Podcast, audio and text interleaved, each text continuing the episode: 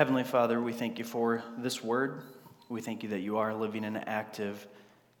Lord, I pray that as we study the Beatitudes this morning, as we look at Matthew chapter 5, that we would hear your voice, that you would instruct us in the way in which we are to go. Have your way in us, Lord Jesus. Meet each one of us where we're at this morning. Some of us feel as though we're buried in the snow. Some of us feel as though we're riding on top of the snow, enjoying life. And regardless of where we're at this morning, you meet each one of us faithfully where we are. And we ask that as you do that, that you would lead us to where you desire us to be, in your presence, where there's fullness of joy and pleasures forevermore. We pray these things in the precious, holy, sufficient name of Jesus the Christ. Amen. Amen. You may have a seat.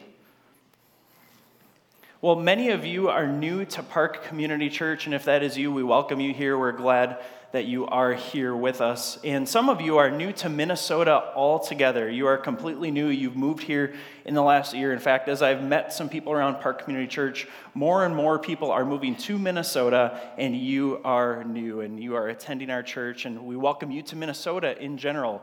And by now, I think you've probably figured out that these are incredibly important. Oh, it's dripping. I used mine this morning. right? A window scraper, a window brush. You need one of those in this state, in this culture. Also, hopefully, you figured out that you need these driving gloves. You want those. And one of these, a stocking cap, right? If you are new to Minnesota, by now you figured out that you need those. And if you own a home or you're renting a home, you figured out that one of these is incredibly important. I used to be one of the type of guys who thought I didn't need one of these. I just would shovel by hand. In fact, I cleared snow at two different apartment complexes earlier on in my life before we had kids, and I prided myself in using a shovel and getting exercise. And now my neighbor has one of these, and he lets me use it to do my yard, my driveway, and his driveway. And I found out just how important a snowblower is, how helpful and handy those are. You don't need these things in Florida or Oklahoma or California, do you? No. It's a different culture, it's a different climate in those places. But here in Minnesota, you certainly need those things. They are incredibly helpful. In the same way, the book of Matthew, in these texts that we're looking at, Jesus is helping us learn how to acclimate to a new culture. Jesus has burst on the scene here in the world. Jesus, the, the Son of God who has existed eternally, outside of space, outside of time, outside of creation as we know it, God has entered mankind's world. God has entered the world that He created. Look at Matthew chapter 4, verse 17. This is the premise for the Beatitudes, which we're looking at this morning. Matthew chapter 4, verse 17. From that time, Jesus began to preach, saying, Repent, for the kingdom of heaven is at hand.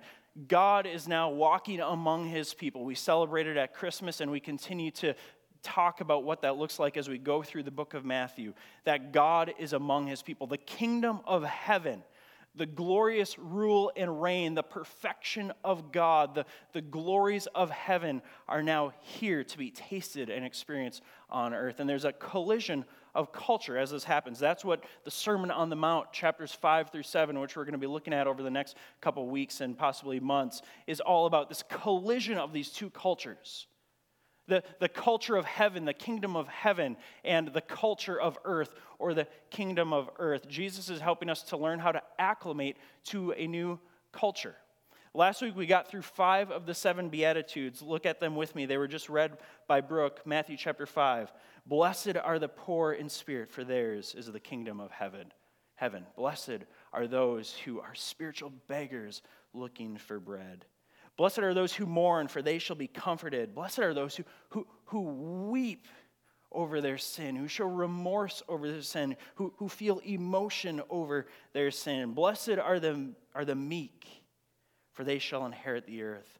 Blessed are those who, who, who keep their strength under control and use it for the good of others, who lift others up, who edify others rather than exalting self. Blessed are those who are hungry and thirsty for righteousness, to, to be right with God and to do right by God for others, for they shall be satisfied. And blessed are the merciful, for they shall receive mercy. This is what we looked at last week. And I think we all, many people here are familiar with the Beatitudes and familiar with the Sermon on the Mount. And many, many people hear these teachings and they kind of think, oh, yeah, that sounds nice. Those sound good. But then when we really dive into it, we begin to realize that this is countercultural. That the culture of heaven, that the culture of Jesus' kingdom runs in contradiction to the culture of the world, to what we're used to. Yesterday, Brittany and I were at Costco and we bought some maple syrup. Nothing out of the ordinary there, right? There's nothing exciting about that. But as we bought the maple syrup, we were talking about our syrup adventure. Any of you ever been on a syrup adventure? You have no idea what I'm talking about. We were talking about the first time that we tasted maple syrup, and both of us could remember the first time that we tasted maple syrup. We didn't like it. It tasted bitter to us, it tasted odd to us. We were like, why would anyone eat this stuff? See, we grew up on the artificial stuff. Hungry Jack, you remember that? You like put it in the microwave, and there's a little thing that tells you when it's hot, and then you pour it on your pancakes. Stuff is awful. The only thing not in that is maple syrup. So we had grown up with a taste for that, with this, with this artificial stuff, with this, this stuff that just, it's not good for your body. It doesn't really taste good. But when you grow up with that, you become accustomed to it. You become used to it. And you think the authentic, real thing that comes from the tree, your body wants to reject it upon first tasting. That's similar to what's happening here with the Sermon on the Mount and the Beatitudes. Jesus is, is coming and he's turning the world upside down and he's, he's giving us a better way to live. He's giving us a taste of something more glorious than what the world has to offer. He's giving us a taste of, of a culture that, that our hearts, that our, that our souls long for. But upon first taste, it, it, it contradicts what we're used to. And that's what he's getting at here. Blessed are the poor in spirit that, that's different than the culture of the world. The culture of the world is blessed are those who, who have something to offer. Blessed are those who are full. Blessed are those who are sure of themselves. Blessed are, are those who have a lot to give to others. Blessed are those who mourn. That's not the culture of the world. The culture of the world is blessed are those who show no weakness. Blessed are those who can go through trials without, without getting weepy. Blessed are those who are strong. Blessed are the meek, those who edify others rather than exalting self. No, the world is all about getting a leg up on others. It's about building your platform. It's about building your network. It's about building your inheritance, acquiring, getting more. Blessed are those who hunger and thirst for righteousness. Again, it's not the world. The, the, culture of the world is blessed are those who, who can get the things that they crave and want and stockpile and have a big savings and, and have more things. Blessed are those who are hungry and thirsty for recreational glory and joy and can figure out the type of job and life to live where they can go snowboarding or snowmobiling every weekend. Blessed are those who are hungry and thirsty for the things that they want and they figure out a way to get those things. That's the culture of the world. Blessed are the merciful for they shall receive mercy. Culture of the world is blessed are those who are strong and figure out how to use their strength for their own good. See, Jesus is teaching us here that there's radically that there's something radically different about his kingdom and about his culture. Turns everything upside down, everything that we think we want, everything that kind of kind of by nature, our, our culture that we've grown up in and that we're surrounded by, it's like hungry jack syrup right? I mean, the things of the world taste good for a moment. They, they seem normal until we get a taste of the real thing and we begin to grow a taste for the real thing, for real maple syrup, and realize this, this is what we were made for. This is natural. It came from a tree. It's better for my body. I enjoy it more, actually, but I have to change my perspective and I have to grow new taste buds. I think that's what's happening here with Jesus. He's actually tapping into the heart and the soul of mankind that, that we know we were made for something more. We, we know that the cheap artificial culture that the world has to offer, I mean, everybody knows this. That's why people, whether they are Jesus following, loving people or not, whether they're religious people or not, they read the Beatitudes and they think, well, yeah, that, that sounds nice, that sounds good. It, it, but then you dive into it, you start to taste it and, it, and it seems like, well, no, I don't really want to give up my stuff. I don't really want to put people before myself. I don't really want to become a mournful, meek, poor person. But the more that we step into this, friends, the more that we follow Jesus on this journey that he's invited us to. Look at it, look at it in Matthew chapter 4, verse 19. And he said to them, This is the fishermen, the disciples, follow me, and I will make you fishers of men. As he says that to each one of us, follow me, and I will give you a new purpose. I will give you a life worth a life filled with meaning and worth. Follow me, but it's going to confront your cultural norms. It's going to con- confront your individual identity. But the more that you follow, the more that you do life with me, the more that you're going to realize that this upside down kingdom, that the culture of the kingdom of heaven is actually more satisfying. It's more pleasing, but you've got to train yourself to be able to taste and see that the Lord is good and that his ways are right and that his ways produce fruit and that his ways satisfy. So that's where we left it off last week with chapter verse 7, chapter 5 verse 7. Today I want to keep going. I want to finish up the last 3 beatitudes. So we're going to move on to the pure in heart, verse 8. Blessed are the pure in heart, for they shall see God. Again, I think anyone in our world would say, Yeah, that sounds nice to have a pure heart. But then when you begin to really pursue what it means to have a pure heart, it means uh, I have to give up things. I have to change habits. I have to lay down my selfish desires. I have to think differently about others. That's hard. In fact, it's seemingly impossible. See, Jesus is giving us these commands that are impossible for us. Blessed are the pure in heart. Who in this room would identify themselves as a pure soul, a pure heart? I don't think many of us would if we were being genuinely honest with ourselves, because we know the judgments that we make about others. We know the, the, the, way that, that though we try and fight it, we tend to think about ourselves and our preferences and our perspectives and our wants and our needs before others. We tend to, to settle for the created things. We tend to settle for the, the substitutes rather than the authentic, real thing. Here, Jesus is saying, Blessed are the pure in heart. In, the Bible times, in, in the Hebrew culture and Hebrew language, and now as we move into the New Testament in Greek and Aramaic, they thought of the heart as the center of life.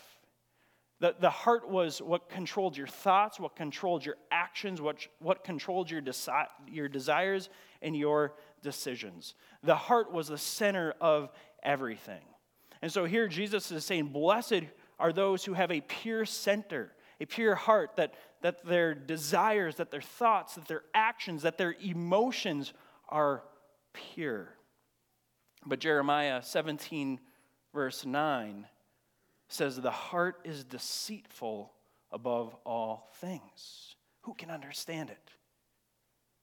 And I think we know experientially, if we're honest with ourselves, that's true of our heart. It's deceitful. My emotions, sometimes they lead me to something true that I need to, that I need to fix, but oftentimes my emotions lead me away from what's true. Sometimes my, my desires, there's this battle within me. I desire the good things of the Lord, but I also desire what my flesh wants, right? My, my actions, sometimes they're in line with, with what God has laid out in His Word, but oftentimes they're in line with my culture. Oftentimes, my, my actions and my thoughts and my emotions and my decisions more resemble the culture of earth than the culture of heaven. So, Jeremiah 17, verse 9 the heart is deceitful above all things. Who can know it is true of all of mankind? So, what are we to do? Jesus has said, Blessed are the pure in heart, for they shall see God. Church, do you want to see God? Do you want to see God? Do you want to taste and see that the Lord is good? Well, then you need a pure heart. If your heart is deceitful above all things, how do you get a pure heart? That's what I want to spend some time looking at this morning. Grab a Bible. We're going to do some holy flipping here, and I want you to come with me because I want you to see God's word on the page. Let's look at Ezekiel chapter 36, verses 25 through 26. And let's, let's see what Scripture has to say about how we get a pure heart. If the, if the pure in heart are blessed and will see God, how do we, church, together get a pure heart? How do you individually get a pure heart? Ezekiel chapter 36, verse 25. It's on page 724 in the Pew Bible. I love the sound of the pages flipping. Let's keep that up. This is God speaking through his prophet Ezekiel to his people. I will sprinkle clean water on you, and you shall be clean from all your uncleanliness. And from all your idols I will cleanse you. And I will give you a new heart. And a new spirit I will put within you. And I will remove the heart of flesh, the heart of stone from your flesh and will give you a heart of flesh. You hear that beautiful promise from the Lord? I will remove from you your heart of stone. I will wash you from all uncleanliness. I will give you a heart of flesh. I will replace your deceitful heart, your hard heart, your heart of stone, and I will replace it with a heart of flesh. How do we become pure in heart? We receive the gracious gift and promise from the Lord. Let's keep going. I want to see this some more. Look at Psalm chapter 51, verses 7 and 10. That's on page 474 in the Pew Bible. This psalm is from the, the King David after he had committed adultery and then murdered the man of the wife whom he slept with. And this is a man in scriptures that it says he's a man after God's own heart. So, regardless of what you've done, there's hope for you. This is one of the heroes of the Bible who committed adultery and murder. And, and listen to what he says about the heart. This is after he's been confronted and he's worked through a period of repentance and he's, he's, he's showing remorse over his sin. He's being mournful. Chapter 51, verse 7, he says, Purge me with hyssop, and I shall be clean. Wash me, and I shall be whiter than snow. Verse 10, Create in me a clean heart, O God, and renew a right spirit within me. The pure heart is a gift from God. It's a work that only God can do. Hyssop is the branch that they used in Exodus to put the blood of the lamb over the doorpost so that the angel of death would pass over the firstborn of Israel. It's also what they lifted up to Jesus when he was on the cross and they lifted up sour wine to him. They lifted it up with a hyssop branch. So here David is saying, God, you must work in me. Purge me. You purge me with your blood, with your truth, with your with, with your nature, with who you are, and that's how I will become clean. Wash me, and I'll be clean, whiter than snow. Verse 10 Create in me a clean heart, O God, and renew a right spirit within me. Church, we're so dependent on God to, to impress Himself upon us, God to exchange His perfect, pure nature with our imperfect, impure nature, to impart it to us. And He does that. Let's Keep looking. Proverbs chapter 4, verses 20 through 23. It's on page 530 in the Pew Bible.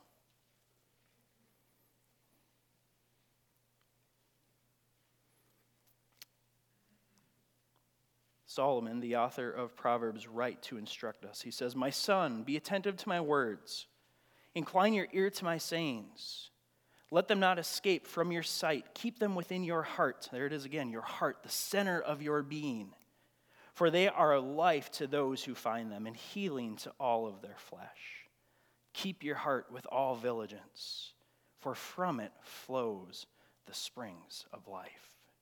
Blessed are the pure in heart, those who have been washed clean. For from the heart flows all things. From the heart flows the stream of life. And so we are to keep our heart with all diligence. We're to guard our heart. We're to protect our heart. We're to take care of our heart. So we see this working out as Jesus says, Blessed are the pure in heart. What does it mean to have a pure heart? It means to receive the gift of a new heart from God. And then what are we to do with that gift of a new heart? We are to guard it, we're to protect it. We are to take care of our heart, of our inner being, of the center of our life. Look at this is just a let's go over to Proverbs chapter 23, verse 26. This is one of my favorite verses in the moment. I found it a couple weeks ago when I was at a cabin and I just ruminated on this verse for a day. It's very simple. Again, it's the Proverbs, and, and this is a father instructing his son, and he goes into prostitutes and drunkenness and says how, how, how sex outside of the context of God's design and how alcohol outside of the context of responsibility can lead you astray and destroy your life. That to pursue sex outside of God's confines and to enjoy alcohol to the point of losing your mental capacity, it, that is not keeping a step with a pure heart. But look at what he says here. Verse 26 My son, give me your heart, and let your eyes observe my ways. I love that. Just think about that, church. Hear the invitation of God, your good heavenly Father, who's instructing his kids how to live, how to walk. Hear his voice inviting you to give him your heart give him your heart and observe observe his ways isn't that a beautiful invitation from the lord i mean some of us we like to keep our heart on lockdown we don't like anyone in we don't like to let anyone into the intimate vulnerable spaces of our life we don't want people to see the true us. We don't want people to know what our thoughts are doing. And remember, if, if in, the, in the Bible here, the heart is the center of all things, it's thoughts, desires, actions, emotions, we don't want to let people in there. We don't want people to know what we're thinking all the time. We don't want people to know what, what, what our thoughts are dwelling on all the time. We don't want people to know the decisions that we made in the quiet, private spaces of our own life. And here, God is inviting you, His children, His son, His daughter, to give you, give Him your hearts. Give Him your everything. He will exchange your heart of stone and give you a heart of flesh. He says, Observe my ways, watch what I do, watch my glorious goodness, watch as I care for you, watch as I tenderly love you in the broken, vulnerable places that your heart will reveal. Watch me. Give me your heart. Trust me, and I will lead you. Blessed are the pure in heart. Okay, so a pure heart is a gift from God. It's a gift from God that, that we receive as we give Him our heart of stone. He gives us a heart of flesh, and it's something that once we've received it, we must protect it. How do we protect it? One more verse here Psalm 119 verses 9 through 11 on page 512 in the Pew Bible. How do we protect this gift that we're called to guard? Psalm 119, verse 9 through 11 says, How can a young man keep his way pure? A pure heart. How can a young man, how can a young woman, how can a human being keep their way pure? By guarding it according to your word. With my whole heart I seek you. Let me not wander from your commandments. I have stored up your word in my heart that I might not sin against you. There's the path and the progression, church, for what Jesus means by blessed are the pure in heart. It's those who have done the first five things, or those who fit the categories of the first five Beatitudes. Blessed are those who are willing and able to say that I am poor in spirit, that I have nothing to offer. Blessed are those who can mourn over wrongdoing, over sin, over their own sin, over the sin in the world. Blessed are the, the meek, those who care more about exalting others than self. Blessed are those who want righteousness with God, to get right with Him and to do right by Him in the world. Blessed are those who are merciful, those who don't use their strength for their own benefit and good, but for the benefit and good of others. And blessed are the pure in heart, those who have received this gift from God. Those who are learning how to give God their heart and trust God with their hearts and receive the renewed, purified hearts. And then those who are learning how to guard their heart. And how do we guard that heart? According to God's word. How can a young man keep his way pure? By guarding it according to God's word. But by meditating on this book, by meditating on God's teachings about his culture, that's how we protect and guard and foster purity in our hearts. With my whole heart, I seek after you, with my thoughts, with my desires, with my decisions, with my actions. Let me not wander from your commandments. And hear the desperation of the psalmist here. Let me not wander. We just sang it this morning. Prone to wander, Lord, I feel it. Prone to leave the God I love. Here's my heart, Lord. Take and seal it. Seal it for thy courts above. God longs for us to have a pure heart, and He gifts us this pure heart, but it takes us continuing to say, God, help me. I, I want to protect my heart. I want to guard my heart according to your word, for I have stored your word in my heart that I might not sin against you. So, having a pure heart is a gift from God that must be stewarded wisely for the glory of God, for the good of our soul, and for the advancement of the kingdom. Self assessment question for you this morning, church. Have you given your heart to God? Maybe some of you are Christians, you, have said a prayer or a series of prayers, or you have placed your faith and trust in the Lord Jesus as your Savior, but maybe you're still kind of trying to protect your own heart from God. I mean, the scripture calls us to guard our heart, right? Guard our heart from impurity of the world that we are faced with every day as we walk out into the culture of the world. But some of you may try and protect your heart from God, even like, I don't want, I, I don't want to admit to God, although, like, the mind games that we play with ourselves are crazy, aren't they? Like, I don't want to admit to God, I don't want to say out loud to God or, or even write down in a journal the things that I do and think about. Because then it kind of it kind of stamps it as true. And so some of us we find ourselves trying to protect ourselves from God, protect our hearts from God. Like we want to we want to keep God kind of away from the center of our being. We don't want to really consider our thoughts, our emotions, our actions, our decisions with God because it seems too vulnerable, too intimate, too broken. So we try and put on a good face and we try and do religious activity and we try to prove to God that we're okay, that we're cleaner than we are. And God is saying, No, you're not. Your heart is deceitful above all things. Your heart is a heart of stone, but I've got a new heart for you, a heart of flesh. Here it is. Would you take it? Would you receive it? Would you give me my would you give me your heart? Back to the assessment question. Have you given your heart to God? Have you received the gift of a new, clean, and pure heart? And are you guarding it according to His word? Just think for yourself. And what do you need to do to grow in that? If you've never given your heart to God, give your heart to God today. He can be trusted with your heart.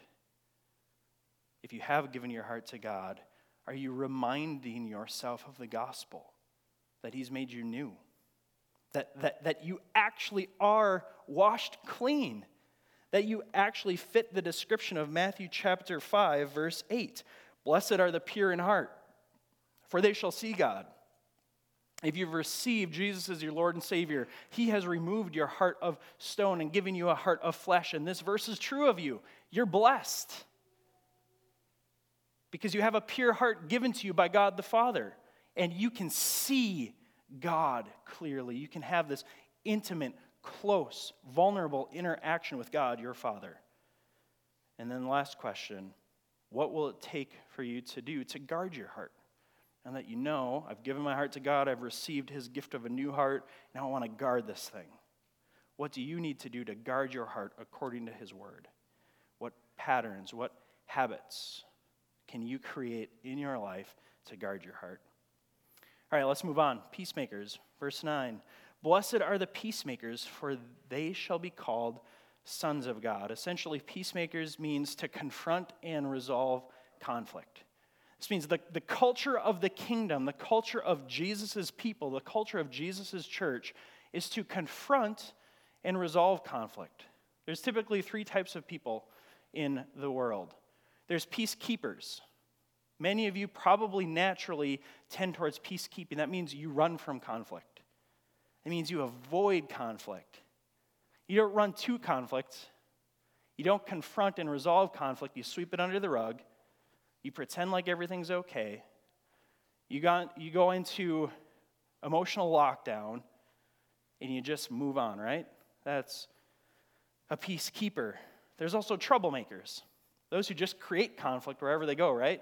Maybe some of you are those type of people. You're just, you're always devil's advocate. You're always looking at things the wrong way. You're always trying to like get under people's skin. And sometimes you may have a reason for it and it may be good. And sometimes we, we create problems as we ask challenging questions. But some of you are just troublemakers just because you like to be troublemakers. And then the peacemaker. That's the person who actually confronts conflict and, and, and works towards resolution not avoiding it, not sweeping it under the, not sweeping it under the rug, not creating conflict for conflict's sake, but actually there's a conflict and they run to it. These are the type of people that when there's, when there's like tension in a relationship, they're the one that pick up the phone and say, hey, we need to talk. They're, they're the ones that say, hey, we, we need to figure this out together. This is what Jesus is saying is true of his kingdom. If you are to follow Jesus, if you are to, to get acclimated to the culture of heaven, church, we need to learn to be peacemakers. We need to learn to get right with one another, not peacekeepers. And, and, sure, there's certain things that you just sweep under the rug, you ignore it. Like, if it's an offense that you can get over without having a hard conversation, there, that's okay, there's a place for that. But, church, we need to learn how to really seek peace together. Jesus gives us some instructions for this in Matthew chapter 18. We're not going to turn there this morning. I preached on it a few months ago. You can go back on the website and find that if you'd like. But he goes through a series of what it looks like for us to seek forgiveness. He says if somebody's wronged you, go to them one on one. If that doesn't work, bring with them another person or two and work through it. And if that doesn't work, bring it to the church. Seek help, seek guidance. Jesus is calling us to be a people. If we are going to be in the kingdom of God, we are a people who work through conflict. We seek resolution. We, we humbly and honestly pray and get down on our faces before God and say, God, these relationships are more important to me than, than many things in life. These relationships are vital to your kingdom being advanced. And so, God, would you help us to work through it? Second Timothy chapter, uh, we're not going to flip here. Well, let's flip to this one. Second Timothy chapter 3, verses 16.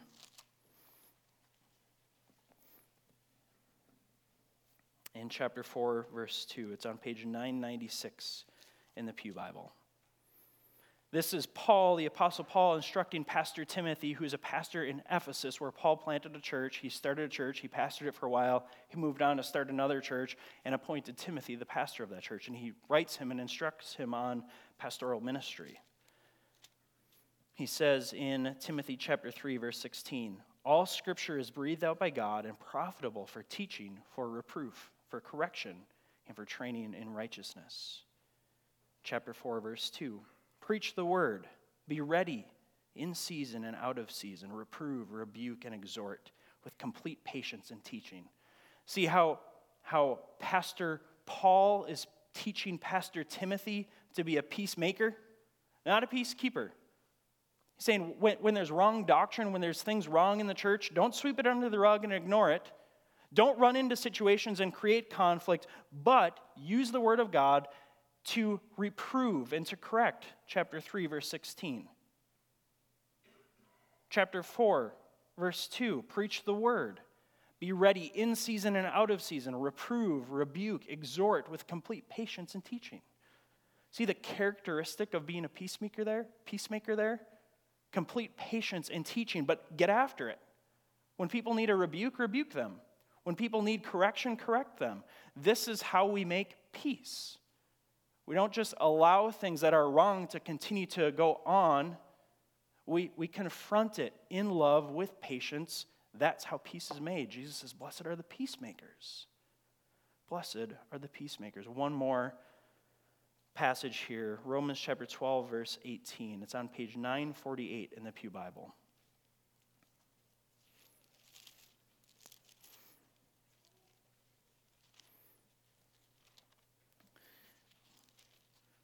You know what? I'm going to read this entire chunk because I think it gives us the flavor of what a church filled with peacemakers would look like. Romans chapter 12, starting in verse 9. Let love be genuine, abhor what is evil, hold fast to what is good. Love one another with brotherly affection.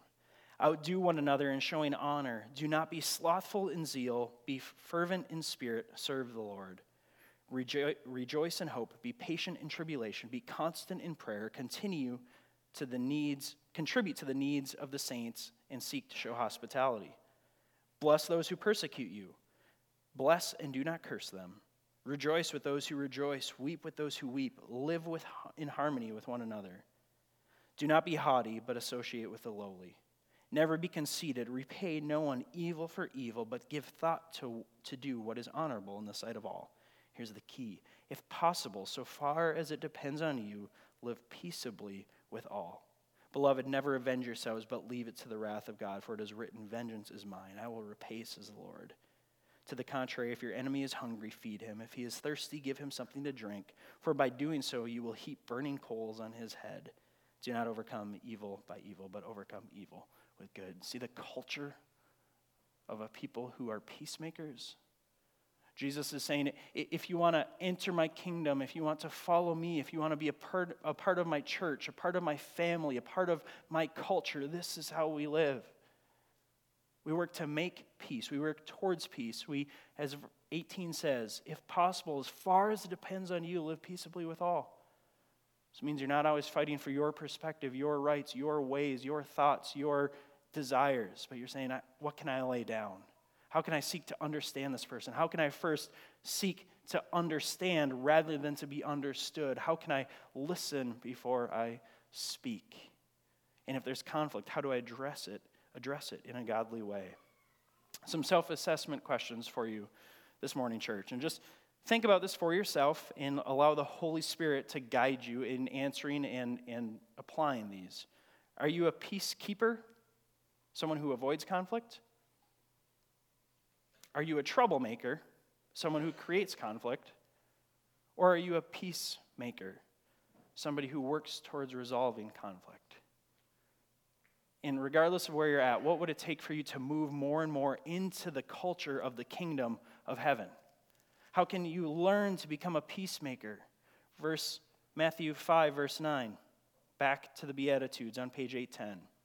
Blessed are the peacemakers for they shall be called sons of God. That's our identity as a church. We're sons and daughters of God, we're brothers and sisters of one another, and we're neighbors and witnesses to the world. Our identity as sons and daughters of God mandates that we learn to be peacemakers with our brothers and sisters.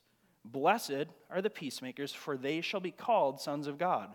Those who learn how to resolve conflict, honor God, and understand what it looks like to live within his family. Here's his culture. Here's the values of God's family to care for one another, to figure it out.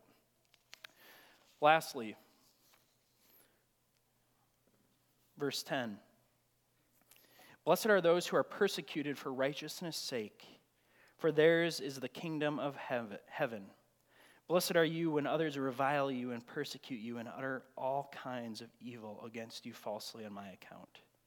Rejoice and be glad, for your reward is great in heaven. For so they persecuted the prophets who were before you. Jesus is saying, Blessed are, are those who are faithful under pressure. Blessed are those who, who persevere in this culture, in this kingdom, regardless of how the, the conflicting culture of heaven and the conflicting culture of earth collide. And there's, there's pressure. I mean, the, the culture of the world doesn't like this upside down culture of the kingdom. I don't know if you've ever been around somebody who's just opposed to the ways of God. And as you, you try and walk in line with God's ways, sometimes they, they distance themselves from you because you're like a constant source of conviction around them, even if you're not trying to be. Like, uh, I don't really think we should be talking about that, guys. I'm just going to step out of this conversation. I don't think we should be talking about that person this way. I think we should back out of this conversation. I don't think we should be looking at that, dudes. I mean, high school guys. Oh, I remember being there. Like, over at friends' houses and you find a magazine and, like, oh, what are they going to think about me? The culture of the kingdom and the culture of the world are in conflict. And there's there's persecution. And, and certainly here in this text, it's actually talking about physical persecution. It's not just talking about like kind of struggling to fit into the culture of the world around you and like, well, your coworkers, your neighbors, some people are going to think you're weird if you don't do what they do. This is actually talking about real persecution, which many of our brothers and sisters around the world are experiencing here and now today. You can go on to opendoor.com or .org and see the statistics about people who are dying for their faith around the world. So Jesus is saying, Blessed are those who are persecuted because they care about righteousness. See, that, that's the thing. They're not persecuted, not persecuted for like political stances or persecuted for um, just differences of opinions, but blessed are those who are persecuted for righteousness' sake. Righteousness is to get right with God and to do right by God in the world. And he's saying, if you are persecuted for serving God and his kingdom, you will be blessed. You will inherit the kingdom of heaven for all of eternity. This new culture that you are learning to live into will become more and more this blessed reality, regardless of how the circumstances of the world are treating you regardless of how the people of the world, the culture of the world, and just your life circumstances, regardless of how those things are going, if you learn to live in this cultural kingdom reality of God, you will be blessed. Your soul will be satisfied, though you may not have all the things that the world says you should want and need. Let's look at this persecution piece with a couple other passages. Look at John chapter 15, verse verses 18 through 19 on page 902.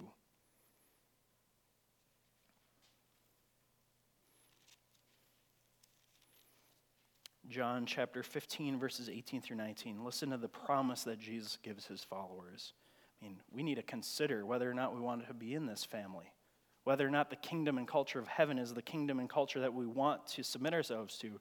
He says, If the world hates you, know that it has hated me before it hated you. If you were of this world, the world would love you as its own. But because you are not of the world, but I chose you out of the world, therefore the world hates you. Church, no.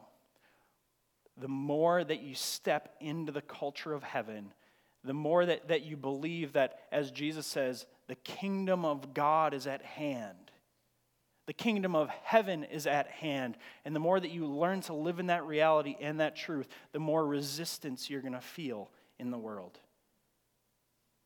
The, the more butting of heads and cultures and perspectives you're going to feel. And Jesus warned us the world's going to hate you.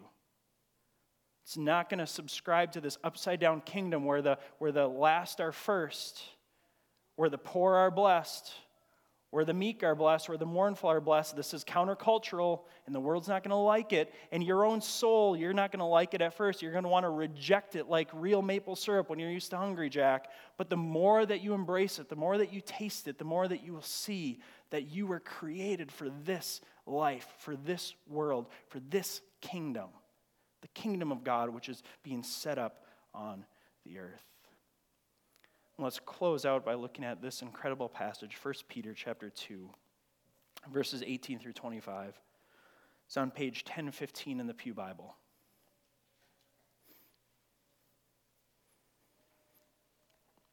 This is Peter, the apostle, who was just called in Matthew chapter 4. Remember in Matthew chapter 4, verses 18 through 22, Jesus calls the disciples to come and follow him. This first crew, the core four Peter, James, John, and Andrew Jesus calls them to leave their, their nets, to leave the life of fishing for fish, and to come with him to embrace this culture and to fish for people. And Peter has done that. He's given up everything to follow Jesus, and he's heard Jesus teach on what to do with persecution. That blessed are those who, who remain faithful under pressure and persecution. Listen to how Peter instructs us now. 1 Peter chapter 2 verse 18 Servants be subject to your masters with all respect not only to the good and gentle but also to the unjust. For this is a gracious thing. When mindful of God one endures sorrows while unjustly suffering.